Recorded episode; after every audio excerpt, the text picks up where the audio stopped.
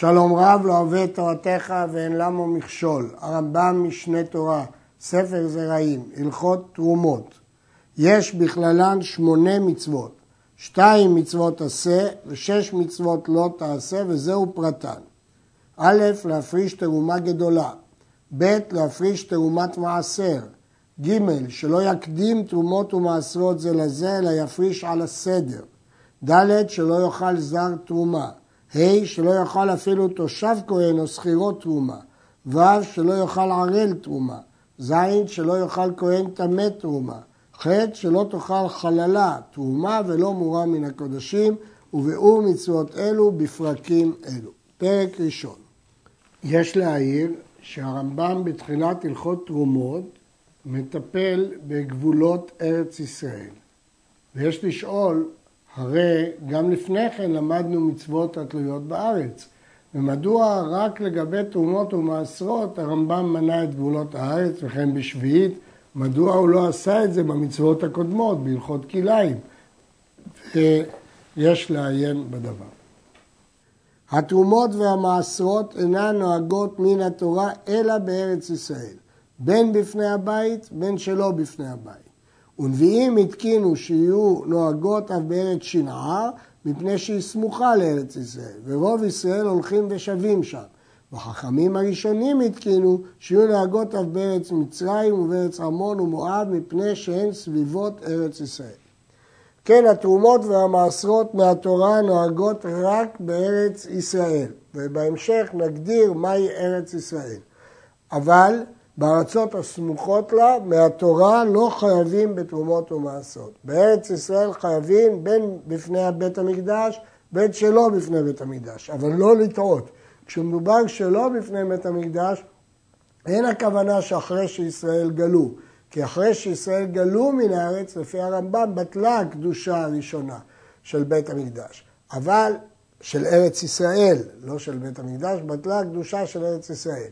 אבל כאן הוא מדבר כשארץ ישראל עדיין נמצאים בארץ, רק שאין מקדש, לא תלוי במקדש. דין תרומות המעשרות תלוי בקדושת הארץ ולא בקדושת המקדש.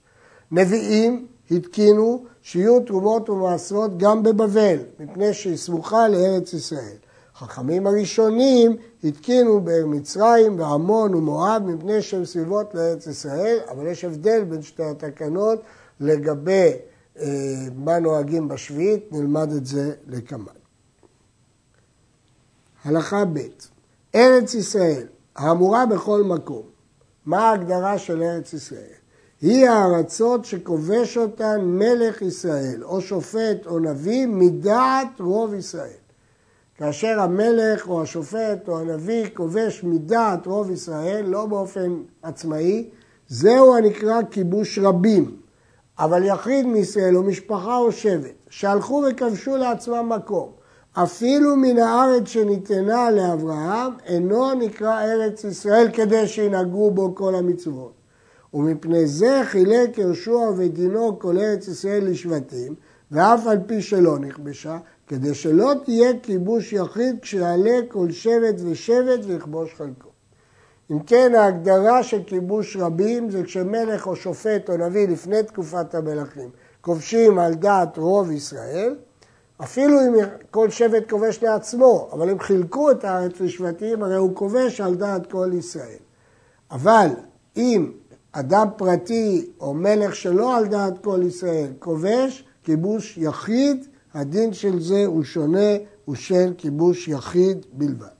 יש להדגיש שהרמב"ם כשאומר על קידוש יחיד, הוא אומר אפילו מארץ שניתנה לאברהם, אינו נקרא ארץ ישראל כדי שינהגו בו כל המצוות. הוא לא מדבר על דינים אחרים של ארץ ישראל, הוא מדבר לעניין מצוות התלויות בארץ. מה שאנחנו עוסקים עכשיו זה לגבי מצוות התלויות בארץ. ג.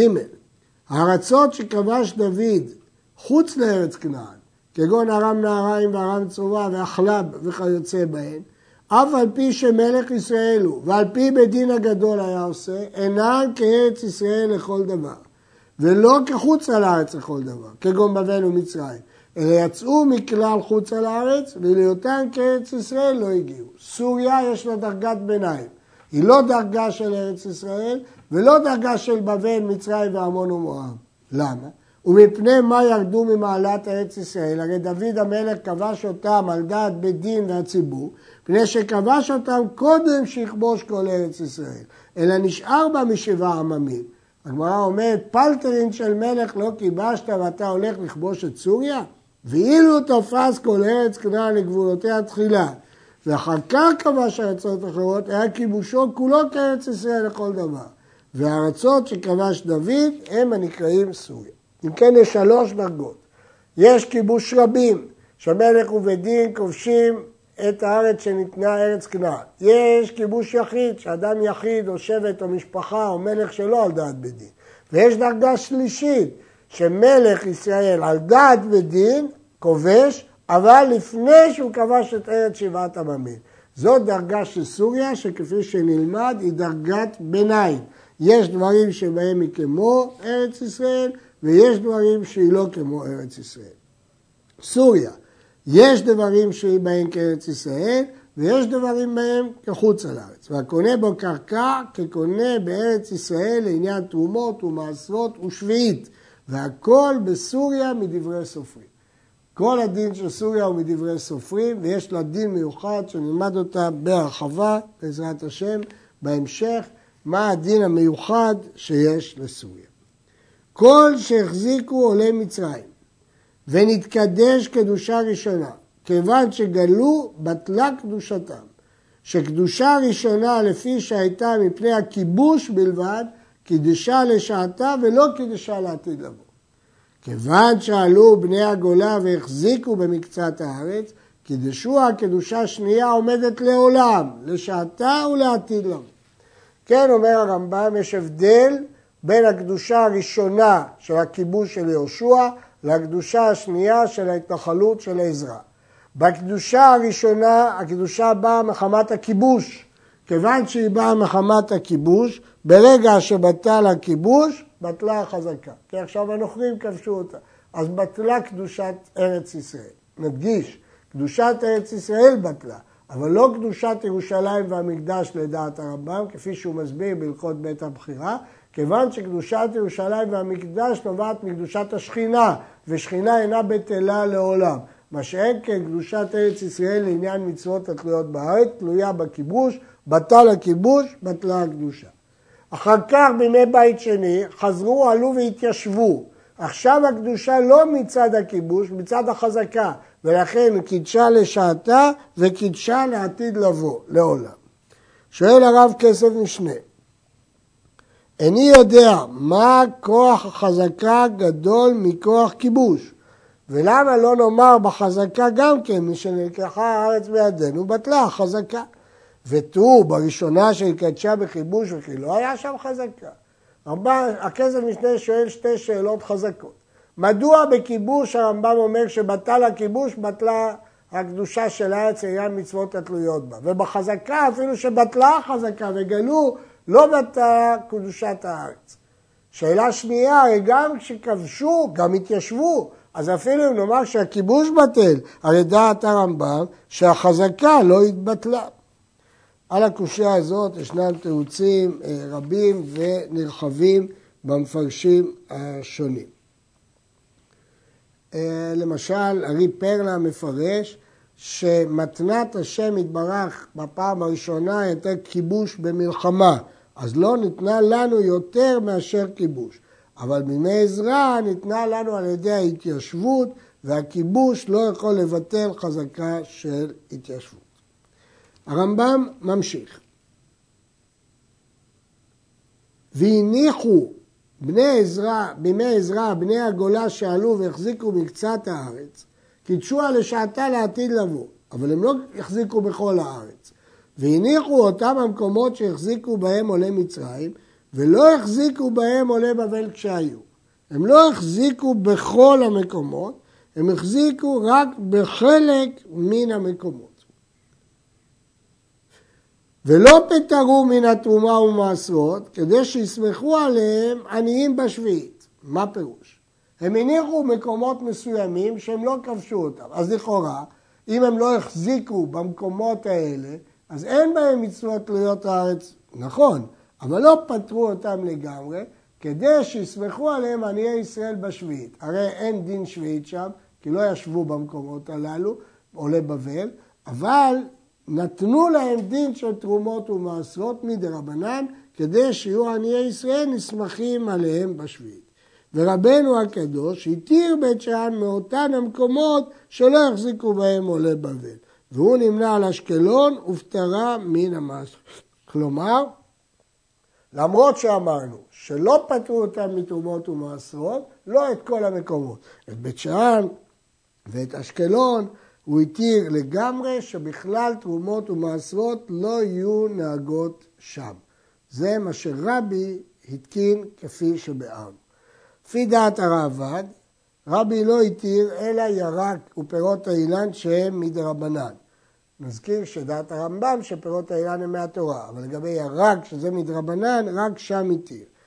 גם הרמב"ן אומר שרבי לא התיר לגמרי, גם רבנו תם אומר שרק ירק של דמאי, אבל הרמב"ם סובר שרבי התיר לגמרי את בית שאן ולא גזר שם תרומות ומעשרות. נמצא כל העולם כולו לעניין מצוות התלויות בארץ נחלק לשלוש מחלקות. ארץ ישראל וסוריה וחוץ לארץ. ארץ ישראל נחלקת לשניים. כל שהחזיקו עולי בבל, חלק אחד, והנשאר שהחזיקו בו עולי מצרים בלבד, חלק שני. וחוצה לארץ נחלקת לשניים, ארץ מצרים ושנהר ועמון ומואב, המצוות נוהגות בהם מדברי סופרים ונביאים. ושאר הארצות אין תרומות ומעשרות נוהגים בהם. זה סיכום של ההלכות שלמדנו בהלכות הקודמות. הלכה ז' איזוהי הארץ שהחזיקו עולי מצרים?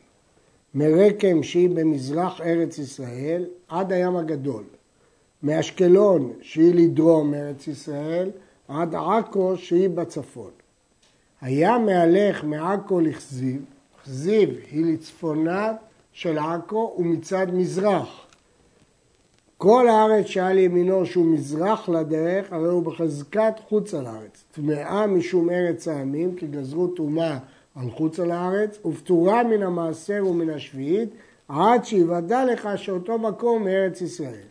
וכל הארץ שעל שמאלו, שהוא מערב הדרך, הרי בחזקת ארץ ישראל, וטהורה היא משום ארץ העמים, וחייבת במעשה ובשביעית עד שיוודע לך שאותו המקום חוץ על הארץ. כלומר, אמנם עכו הוא הגבול הצפוני של ארץ ישראל, כתוב בפירוש בגמרות שהיו מהלכים עד עכו, אבל מעכו לכזיב שהוא צפון מזרח הייתה יוצאת רצועה שחלקה הוא ארץ ישראל, וזה מה שאמר הרמב"ם פה.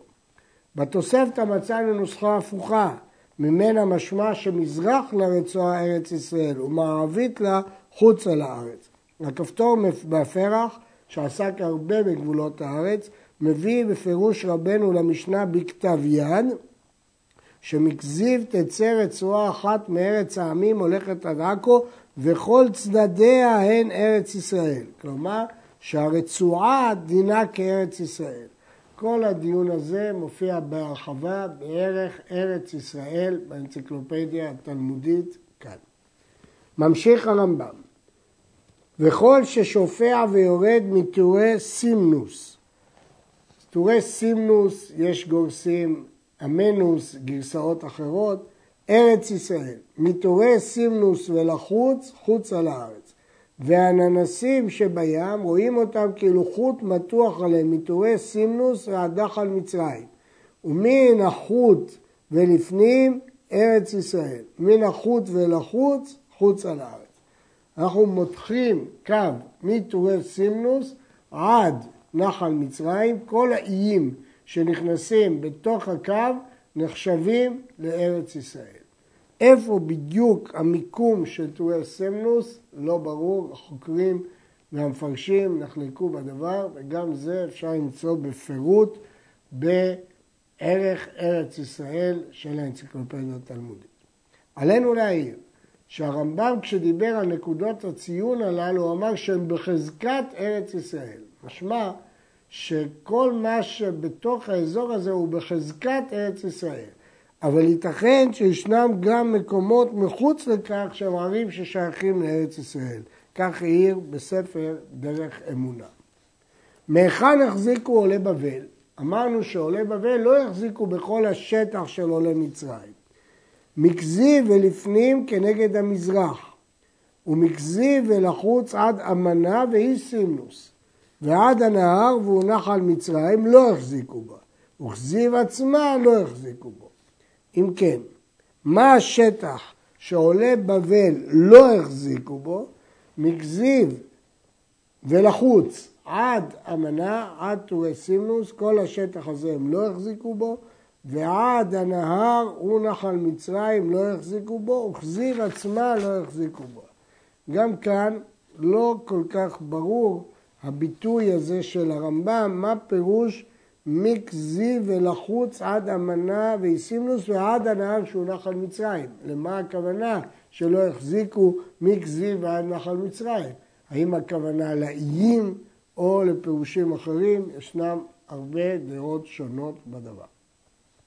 איזוהי סוריה? אמרנו שלסוריה יש מעמד מיוחד במצוות התלויות בארץ. מארץ ישראל ולמטה כנגד ארם נהריים וארם צובה, כל יד פרט עד בבל, כגון דמשק ואחלב וחרן ומנבג וכיוצא בהם עד שנער. וצוהר הרי כסוריה, אבל עכו חוץ לארץ כאשקלון והם תחומי ארץ ישראל. הרמב"ם מגדיר את ארץ ישראל ומגדיר את סוריה לעניין תרומות ומעשרות. בגמרא במסכת גיטין אמרו שחצייה של עכו הוא כארץ ישראל. מדוע הרמב"ם השמיט את הדבר הזה? הכסף משנה אומר שהרמב"ם לא נחת פה לעניינים הפרטיים הללו, אלא לומר שיש חלק בארץ ישראל הוא בעכו, ומכאן ואילך אין לו דין סוריה, אלא דין חוץ על הארץ. ועדיין הדבר צריך תלמוד. הלכה י' גוי שקנה קרקע בארץ ישראל לא יפקיעה מן המצוות, אלא הרי בקדושתה. לפיכך, אם חזר ישראל ולקחה ממנו, אינה כחיבוש יחיד, אלא מפריש תרומות ומעשרות ומביא ביקורים והכל מן התורה כאילו לא נמכרה לגוי מעולם. הרמב"ם פוסק שאין קניין לגוי להפקיע את קדושת ארץ ישראל. ולכן, אומר הרמב"ם, לעניין מה אין קניין לגוי להפקיע? גוי שקנה או השתלט על קרקע בארץ ישראל ואחר כך יהודי יקנה ממנו את הקרקע, הרי שלא נאמר שכיוון שהיא הייתה אצל הגוי אז היא הופקעה מהקדושה ועכשיו כשיהודי פרטי קונה ממנו זה כיבוש יחיד, לא, כי הגוי לא שינה שום דבר והאדמה נשארת כפי שהייתה לפני שהגוי קנה אותה ולכן היא נשארת בקידושתה כאילו לא אה, קנה אותה הגוי מעולם. מה הדין אם הוא לקח רק את הפירות והקרקע נשארה ביד הגוי? כאן יש חילוק אם הוא קנה אותם קודם מרוח או אחר מרוח כפי שנלמד לקמן. לעומת זאת, בסוריה זה לא כך. ויש קניין לגוי בסוריה להפקיע מן המעשרות ומן השביעית כפי שהתבאר. שימו לב להדגשה כמו שהתבאר. מדוע? כי אי אפשר להבין את המשפט יש קניין לגוי בסוריה להפקיע מן המעשרות ובשביעית כפשוטו. מדוע? כי בהלכות לקמן הרמב"ם כותב בפירוש קנה קרקע מן הגוי בסוריה במקרים מסוימים חייב להסר ולכן מה שהרמב"ם כותב פה שיש קניין לגוי בסוריה הוא מדגיש כמו שהתבהר, כלומר הוא יפרט בהמשך באריכות את ההלכות שנוגעות לסוריה, כך מדגיש הגאון מווילנה ובכך תובן ההלכה הזאת. פירות הגוי שגדלו בקרקע שקנה בארץ ישראל. אמרנו שאין לגוי כוח להפקיע את קדושת ארץ ישראל. והוא קנה קרקע וגידל שם פירות. קודם דיברנו כשישראל חזר וקנה ממנו את הקרקע. עכשיו מדברים שהגוי גידל שם פירות. אם נגמרה מלאכתן ביד הגוי ומרחן הגוי פטורים מכלום, שנאמר דגנך ולא דיגון הגוי. ישנה הלכה מיוחדת שאם גוי מרח, כלומר אם גוי גימר את הפירות, עשה את פעולת הגמר, המרוח, בקרקע שהוא קנה מישראל, הרי הם פטורים מכלום. ואם לקחן ישראל אחר שנתלשו קודם שתיגמר מלאכתם, וגמרן ישראל חייבים בכל מן התורה. אבל אם הישראלי קנה את הפירות התלושים לפני שהגוי עשה בהם מרוח, גמר מלאכה, הם חייבים בכל מן התורה. מרוח גמר מלאכה הוא שונה מכל פרי ופרי, העיקרון הוא הכנה של הפירות למכירה. אז הם חייבים בכל מן התורה. הוא מפריש תרומה גדולה ונותנה לכהן, ותרומת מעשר ומוכרה לכהן, ומעשר ראשון הרי הוא שלו, מפני שהוא אומר ללוי במעשר ולכהן בתרומת מעשר, אני באתי מכוח איש שאין אתם יכולים ליטול ממנו כלום. הרמב"ם מבדיל בפירות האלה בין דין ממוני לבין דין האיסור. מבחינה איסורית הוא חייב להפריש תרומות ומעשרות. וכמובן שתרומה חייבת להינתן לכהן, מפני שישראל שיאכל תרומה יהיה חייב מיתה. אבל מבחינה ממונית הוא לא חייב לתת אותה. מדוע? כי הוא יאמר להם, אתם לא הייתם משיגים את זה מן הגוי, תרומות ומעשרות, ולכן מבחינה ממונית הוא לא חייב ליתן להם. אז כיצד עושים? את התרומת מעשר הוא מוכר לכהן. כלומר, בפועל הכהן יקבל אותה, כי אסור לישראל לאכול תרומה, אבל לא מבחינה ממונית, הוא רשאי לקחת את תמורתה לעצמו. ואילו מעשר שאין בו קדושה, אין איסור לישראל לאכול מעשר, אלא זה רק עניין ממוני, הוא פטור מלתת אותו ללוי. כי הוא אומר להם, אני באתי מכוח גוי שאתם לא הייתם יכולים לקחת ממנו, זאת הלכה מיוחדת. ואם כך נשארה רק שאלה אחת, אז למה תרומה גדולה הוא נותן לכהן ולא מוכר לכהן? את השאלה הזאת שואל הרמב"ם עצמו. ומפני מה לא ייתן תרומת מעשר לכהן כתרומה גדולה? למה בתרומת מעשר אמרנו שמוכרים ואילו בתרומה גדולה שנותנים? לפי שנאמר בתרומת מעשר כי תיקחו מאת בני ישראל את המעשר.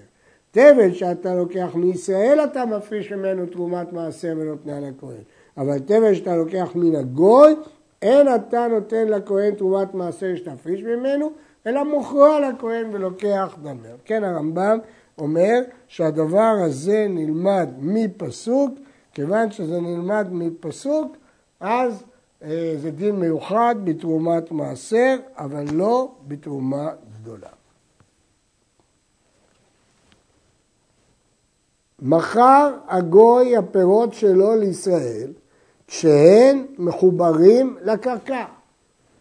עכשיו במקרה הזה הגוי מכר אותם לא כשהם תלושים, אלא כשהם מחוברים לקרקע. אם עד שלא באו לעונת המעשרות ונגמרו ביד ישראל, חייבים בכל, כי הגמר הוא ביד ישראל. ונותן התרומות והמעשרות לבעלים. חייב לתת את התרומות והמעשרות לבעלים, כי זה הגיעו לעונת המעשרות אצלו.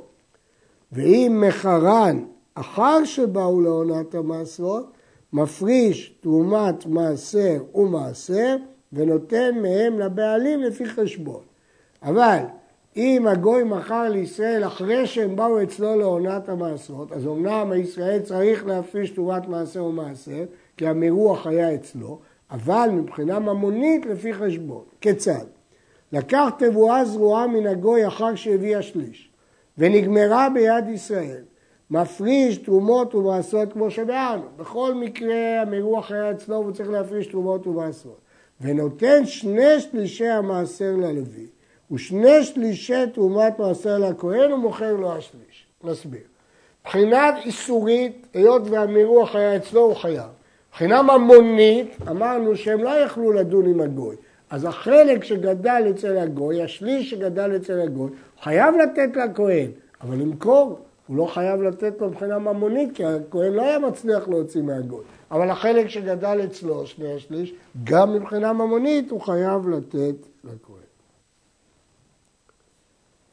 הלכה י"ג ישראל שמכר פירותיו לגוי קודם שיבואו לעונת המעשרות.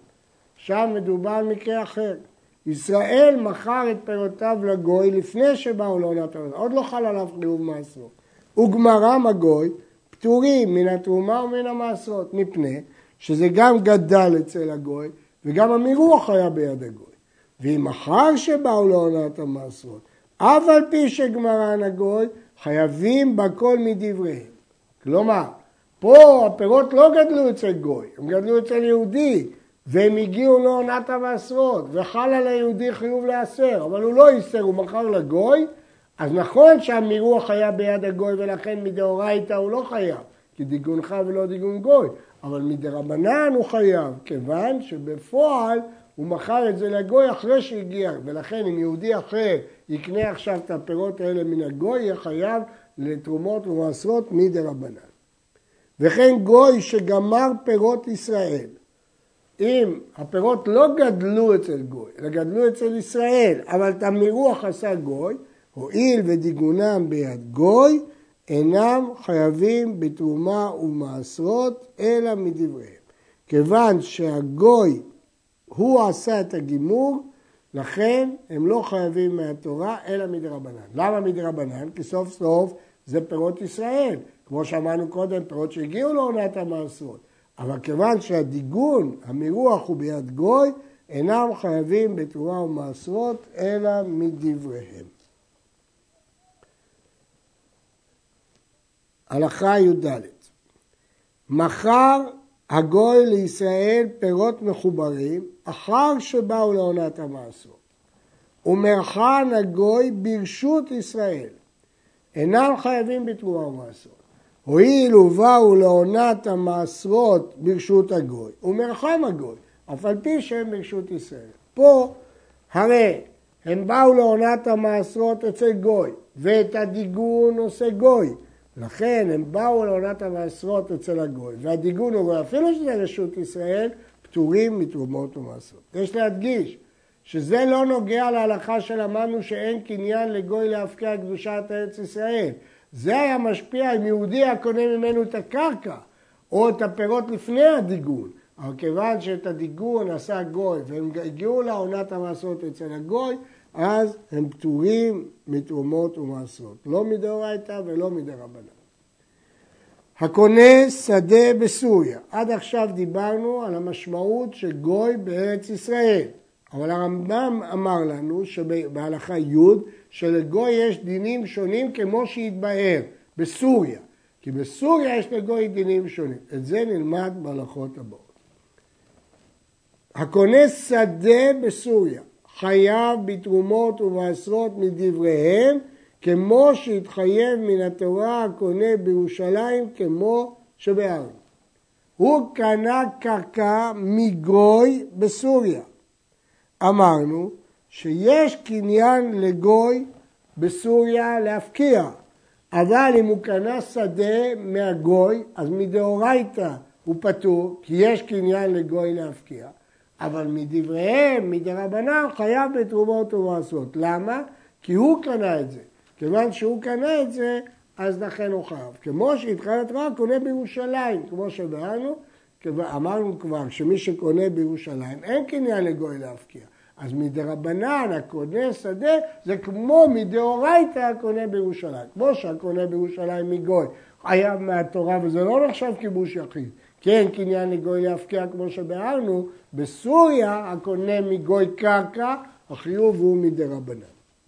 יש להעיר שהרמב"ם כתב פה בירושלים כדי לרמוז למקור שלו במשנה, קונה בסוריה כקונה בפרוור של ירושלים. אבל הקונה פירות מן הגויים בסוריה, אם הוא לא קנה קרקע, אלא פירות, בין תלושים, בין מחוברים, אפילו קודם שבאו לעונת המעשרות, אף על פי שמרחן ישראל, הואיל ואינן מקרקע שלו, פטורים. כלומר, לעניין זה לא גזרו חכמים. כיוון שיש קניין לגוי להפקיע את קדושת ארץ ישראל בסוריה, והיהודי לא קנה קרקע ממנו כדי שחייב אותו מדרבנן, הוא רק קנה פירות בזה לא תקנו והוא פטור לגמרי כי זה מקרקע של גוי. קנה קרקע מן הגוי בסוריה ופירות מחוברים בה, האם נדון את זה כפירות או כקרקע? אם הגיעו לעונת המעשרות ביד גוי, פטורים. ואם עדיין לא הגיעו לעונת המעשרות, הואיל וקנה אותם עם הקרקע, חייב להסר כמובן מדי רבנן, לא מן התורה. ישראל, שהיה אריס לגוי בסוריה, פירותיו פטורים מן המעשרות לפי שאין לו בגוף הקרקע כלום, ויש לגוי קניין בסוריה להפקיע במעשרות, כמו שביארנו. וכן החוכר והמקבל והסוחר שדה מן הגוי בסוריה פטור מן המעשרות ומתרומות. אמרנו שיש קניין לגוי להפקיע, אבל אמרנו שלגבי, יש הבדל אם בסוריה היהודי יקנה ממנו את הקרקע, שאז יש דין אחד, שהוא חייב מדי רבנן, לבין אם יקנה את הפירות, שאז הוא פטור אפילו מדי רבנן. מה הדין אם הוא אריס, או חוכר, או מקבל, או סוחר, האם לדון אותו כמי שיש לו חלק בקרקע, או רק בפירות. ההלכה היא שכל אלה פטורים מן המעשרות רעות, והם לא נחשבים שיש להם חלק בקרקע. ישראל שלקח בסוריה שדה מן הגוי, עד שלא הביא השליש. ודיברנו קודם שהקונה שדה בסוריה חייב מדבריהם. וחזר ומכרה לגוי מאחר שהביא השליש. היא גדלה אצלו שליש, והוא חזר ומכר לגוי. אם חזר ישראל ולקחה פעם שנייה, הרי זה חייב בתרומות ובעשרות, שהרי נתחייבה ביד ישראל. כיוון שרגע החיוב שהביא השליש היה בישראל, לכן חל על זה חיוב של ישראל. אה, דווקא אם הביא השליש, ודווקא אם חזר ישראל ולקח פעם שנייה. משמע מכאן במפורש, שאם לא היה ישראל לוקח פעם שנייה, היא לא הייתה חייבת. אבל כיוון שישראל לקח פעם שנייה, הרי זה חייב בתרומות ומעשרות, שהרי נתחייבה ביד ישראל. ולמה לא ננקה מהלוי את השיעור, מה שגדל ברשות הגוי? כי תחילת חיובו היה ביד ישראל, וסוף החיוב היה ביד ישראל. לכן היא מתחייבת בכל. ישראל, שהיה לו קרקע בסוריה, קרקע של ישראל, והוריד לאריס, ושלח לו האריס פירות, הרי אלו פטורים, שאני אומר מן השוק לקח, והוא שיהיה אותו המין מצוי בשוק. אמרנו שבסוריה, אם זה בקרקע שגדלה, שהוא קנה, הוא חייב מדבריהם. אבל אם הוא קנה פירות בסוריה, הוא פטור.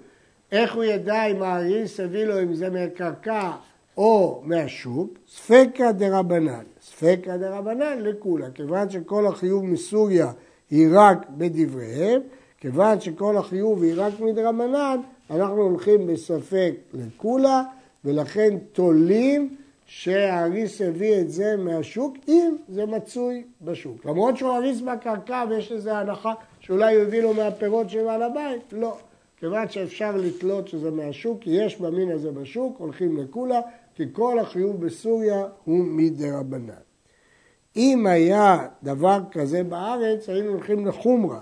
כי בארץ זה ספקא דאורייתא, למרות שתרומה בארץ ישראל בזמן הזה היא דרבנן, אבל עיקר החיוב בארץ ישראל הוא מהתורה. הלכה כ'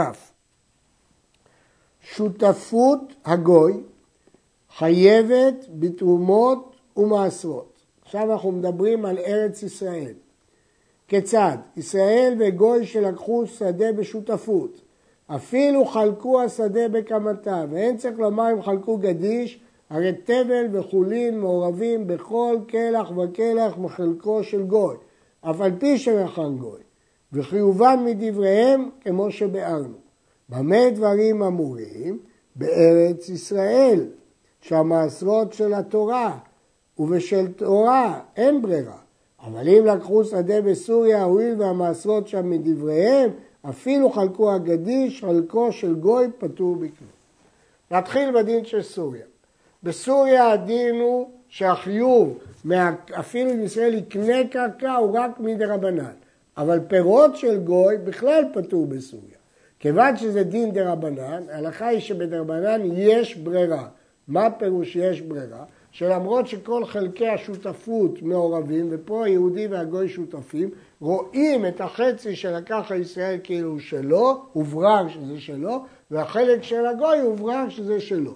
לכן, זה דין דה רבנן, בדה רבנן יש ברירה, ולכן מהחלק של הגוי ודאי שהוא לא צריך להפריש, כיוון שזה חלק של גוי, זה כמו פירות של גוי שפטורים. אבל אם הסיפור הזה היה בארץ ישראל, ובארץ ישראל זה חיוב תורה, כיוון שזה חיוב תורה אין ברירה, אז אם אין ברירה, אי אפשר לומר שהוברר מה החלק של היהודי והגוי, כי בכל שורש שניהם שותפים. אז אתה לא יכול להגיד שהפירות של הגוי פטורים, כי כל פרי הוא מעורב גם משל גוי וגם משל ישראל, ושל ישראל חייב, ושל גוי פטור. ולכן בחלקו, בחלק של הגוי, אפילו שמריח הגוי, מעורב תבל וחולין, כי החצי של היהודי חייב, והחלק של הגוי פטור, אם כן מעורבים פה תבל וחולין זה בזה, ואין ברירה דאורייתא, וכיוון שאין ברירה מדאורייתא, אז תבל וחולין מעורבים בכל קלח וקלח. ויש לשאול, הרי אמרנו שבארץ ישראל אין קניין לגוי להפקיע מתרומות ומעשרות. ואם כן, גם החלק של הגוי צריך להיות חייב מדאורייתא. הלא יש כאן רק תבל. אז אם יש כאן רק תבל ומרחם הגוי, מה פתאום כל חלק וחלק אמרנו שהוא מעורב? הרי למדנו בפירוש שאין קניין לגוי להפקיע בארץ ישראל. מרי קורקוס תרץ שרבנו מדבר בשחלקו קודם מרוח ומרחם הגוי ואז זה פטור בגלל המרוח של הגוי ולכן מעורבים זה בזה. אבל הרמב"ם לא אמר, כלומר אף על פי שמרחם גוי, משמע שאפילו שלא יהיה מריח הגוי זה יהיה כך. ולכן יש לתרץ תירוץ אחר. מה שאמרנו שאין קניין לגוי להפקיע, זה שלקחו ממנו את הקרקע, כך הסביר הרמב"ם. גוי שקנה קרקע בארץ ישראל לא יבקע מצוות הרי בקדושתה, לפיכך אם חזר ישראל ולקחה ממנו אינה ככיבוש יחיד, אלא מפריש תרומות ומעשרות. כשישראל ייקח ממנו את הקרקע, אבל אמרנו לגבי פירות הגוי, שאם נגמרה מלאכתה מן הגוי, פטורים מכלום. אז אם כן, פה, כיוון שהגמרן הגוי, נגמרה מלאכתה מהגוי, והישראל לא קנה ממנו את הקרקע. לכן הם אה, פטורים מכל, ולכן יש פה תבל וחולין מעורבים זה בזה. הלכה כ"ב פירות ארץ ישראל שיצאו לחוץ על הארץ פטורים מן החלה ומן התרומות ומן המעשרות. שנאמר, אשר אני מביא אתכם שמה, שמה אתם חייבים, ובחוצה לה פטורים. אם יצאו פירות הארץ לחוץ על הארץ, הם פטורים גם מן החלה, גם מן התרומות וגם מן המעשרות. אבל, ואם יצאו לסוריה, חייבים מדבריהם. אם יצאו לסוריה, הם חייבים מדרבנן. וכן פירות חוץ על הארץ שנכנסו לארץ, חייבים בחלה, שנאמר שמה, שמה אתם חייבים, בין בפירות הארץ, בין בפירות חוץ על הארץ. ואם נקבעו למעשר ביד ישראל אחר שנכנסו לארץ, חייבים במעשרות מדבריהם. אומר הרמב"ם שלגבי חלה, אם נכנסו מחוץ לארץ לארץ, חייבים, שנאמר אשר אני מביא אתכם שמה, כמו שלמדנו שפירות הארץ שיצאו לחוץ לארץ פטורים, גם התבואה שהגיעה מחוץ לארץ לארץ חייבת, כי נאמר אשר אני מביא אתכם שמה, חייבת בחלה. ובמעשרות מדבריהם. ויש לשאול שאלה גדולה. הרי הרמב"ם מתחיל לגבי תרומות ומעשרות, והוא מסיים לגבי חלה. ממה נפשך? אם הפסוק מדבר גם על תרומות ומעשרות, מדוע בסיפא הרמב"ם כותב שרק חלה? ואילו ברישא הוא כותב תרומות ומעשרות. זאת השאלה אה, שיש לשאול. קושייה גדולה זו שואל הכסף משנה. מתרץ הכסף משנה שני תירוצים שתלויים איך קוראים את המשפט ברמב"ם. תשובה אחת, שאומנם יש חילוק בין פירות שיצאו לחוץ על הארץ, אשר אני מביא אתכם שמה, שהם פטורים. אבל זה לא מספיק כדי לחייב פירות חוץ על הארץ שנכנסו לארץ. ומה שאומר הרמב"ם פה חייבים בחלה, הוא סמך על מה שכתב בסוף ההלכה חייבים במעשרות מדבריהם. כלומר, בין מדאורייתא, בין בחלה, בין במעשרות, הכל הוא מדרבנן ולא מן התורה. וצריך לקרוא את המשפט כך: וכן בפירות חוץ לארץ שנכנסו לארץ חייבים בחלה, ואז הוא ממשיך, ואם נקבעו למעשר ביד ישראל אחר שנכנסו לארץ, ואז הוא מסכם גם על חלה וגם על מעשרות, חייבים במעשרות לדבריהם. אבל פירוש זה דחוק, כי בפירוש הוא אומר בסוף, במעשרות. ואפשר לומר באופן אחר, שגם חלה וגם מעשרות חייבים מהתורה, כפי שהוא כתב בתחילת דבריו. אבל זה בתנאי שזה נקבע למעשר ביד ישראל כשנכנסו לארץ. אבל הדבר הזה קשה בלשון הרמב"ם. שני התירוצים קשים בלשון הרמב"ם, ולכן נחזור על השאלה, מדוע הרמב"ם מחלק פה בין חלה לבין אה, מעשרות. הרעב"ד חולק וסובר שאם יצאו פירות מארץ ישראל ואפילו נמרחו בחוץ לארץ, חייבים מדי רבנן. חולק על אה, דעת הרמב"ם. יש פירוש במלכת חינוך שסובר שלדעת הרמב"ם הפירות פטורים אפילו אם יוצאו מהארץ אחרי מירוח, אחרי שעשו את המירוח בארץ. אבל הרבה אחרונים חולקים עליהם ואומרים שכל מה שהרמב"ם פותר זה אם המירוח לא היה בארץ. אבל אם המירוח היה בארץ, כבר חל החיוב בארץ ישראל, והדברים נידונים באריכות בפוסקים כאן. עפר חוצה לארץ, הבא בספינה לארץ, בזמן שהספינה גוששת, גוששת בפירוש המשנה, נוגעת בארץ. היא נוגעת בארץ, הרי הצומח בו, בתוך האונייה בעפר, חייב בתרומה ומעשרות ושביעית כצומח בארץ עצמה. כיוון שיש עפר בספינה, והספינה נוגעת בארץ, והארץ הוא בתוך גבולות ארץ ישראל, הרי הגדל שם חייב. הרמב"ם לא חילק בסוג הספינה, ואם יש בה נקבים, אבל מהראב"ד בהלכות טומאת אוכלין, הוא מחלק בין ספינה של עץ לספינה של חרס, שספינה של עץ היא בדרך כלל נקובה, וכך יוצא מרש"י במסכת גיטין. אבל הקריית ספר מסביר את הרמב"ם, שכיוון שהיא גוששת ונוגעת באדמה, רואים אותה כעציץ נקוב, ועץ הספינה מתלכלח והווה כגדל במישור של ארץ ישראל עצמה. אחרונים אחרים תרצו שהרמב"ם מדבר בספינה שיש בה נקבים, אבל הרמב"ם סתם סתם ספינה ולא הזכיר מכל זה כלום. כ"ד אילן שהוא עומד בארץ ונוטה לחוץ על הארץ, או שהוא עומד בחוץ על הארץ ונוטה לחוץ על, לארץ. הכל הולך אחר העיקר. כלומר, אנחנו רואים איפה עיקר האילן, לא איפה הנטייה של האילן. אם עיקר האילן בחוץ על הארץ, הפירות פטורים. למרות שהענפים בארץ, ואם עיקר אינם בארץ, הפירות חייבים למרות שהפירות מונחים בחוץ לארץ. היו מקצת שורשיו בארץ ומקצת שורשיו בחוץ לארץ, אפילו היה צריח סלע מבדיל ביניהם, הרי תבל וחולין מעורבים זה בזה, כיוון שהשורשים חלקם בארץ וחלקם בחוץ לארץ, וכיוון שיונקים מן השורשים, הרי מעורב פה תבל שזה פירות ארץ ישראל, וחולין, שזה פירות חוץ לארץ, כל פרי ופרי מעורב בו יניקה משורש בארץ ומשורש בחוץ לארץ, ולכן זה מעורב.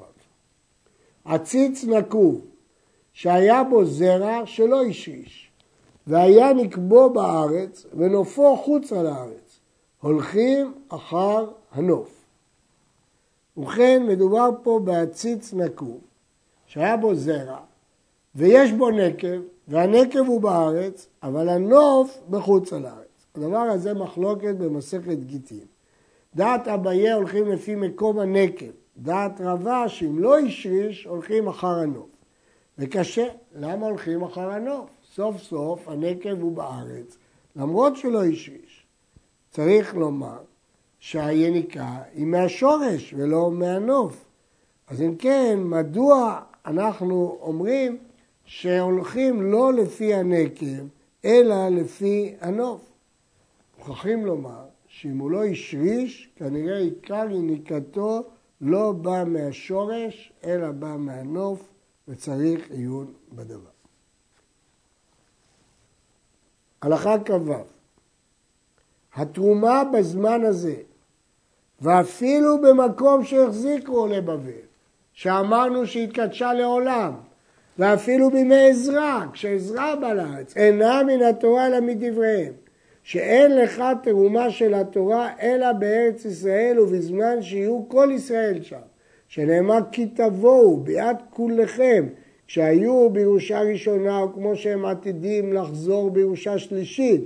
לא כשהיו בירושה שנייה שהייתה בימי עזרא, שהייתה ביד מקצתם. ולפיכך לא חייבה אותם מהתורה. וכן יראה לי שהוא הדין במעשרות שהם חייבים בהם בזמן הזה אלא מדבריהם כתרומה. וכן הרמב"ם מחדש חידוש בהלכות תרומות ומעשרות, שהחיוב בזמן הזה בהם הוא מדי רבנן, למרות שקדושת עזרא, שהיא קדושה שנייה, קידשה לעתיד לבוא כמו שבאנו, אז היא קדושה הארץ. אם היא קדושה, למה התרומות ומעשרות מדי רבנן? כי יש הלכה מיוחדת בתרומות ומעשרות שנאמר בה ביאת כולכם, כמו שהיו בתרומה. אמנם הרמב"ם מביא פסוק כי תבואו, אבל הפסוק הזה לא נאמר בעניין תרומה. וייתכן שהכוונה לבבואכם, שזה פסוק לעניין חלה, או לכי תבואו האמור בעניין שמיטה. ייתכן כך וייתכן כך. בכל אופן הרמב"ם מחדש חידוש שצריך שיהיו יושביה עליה, ביאת כולכם. צריך שיהיו יושביה עליה. הרמב"ם לא ביאר אם גם כאן צריך כמו ביובל שכל שבט ושבט יושב במקומו או שאין צורך שכל שבט ושבט יושב במקומו אלא ביאת כולכם. הרמב"ם גם לא פירש האם מספיק רוב הלשון של הרמב"ם בזמן שהוא כל ישראל שם. חידוש גדול של הרמב"ם בהלכות תרומות ומעשרות שהרמב"ם מחדש שבזמן הזה בכל מקרה הוא דה רבנן. עד כאן פרק ראשון.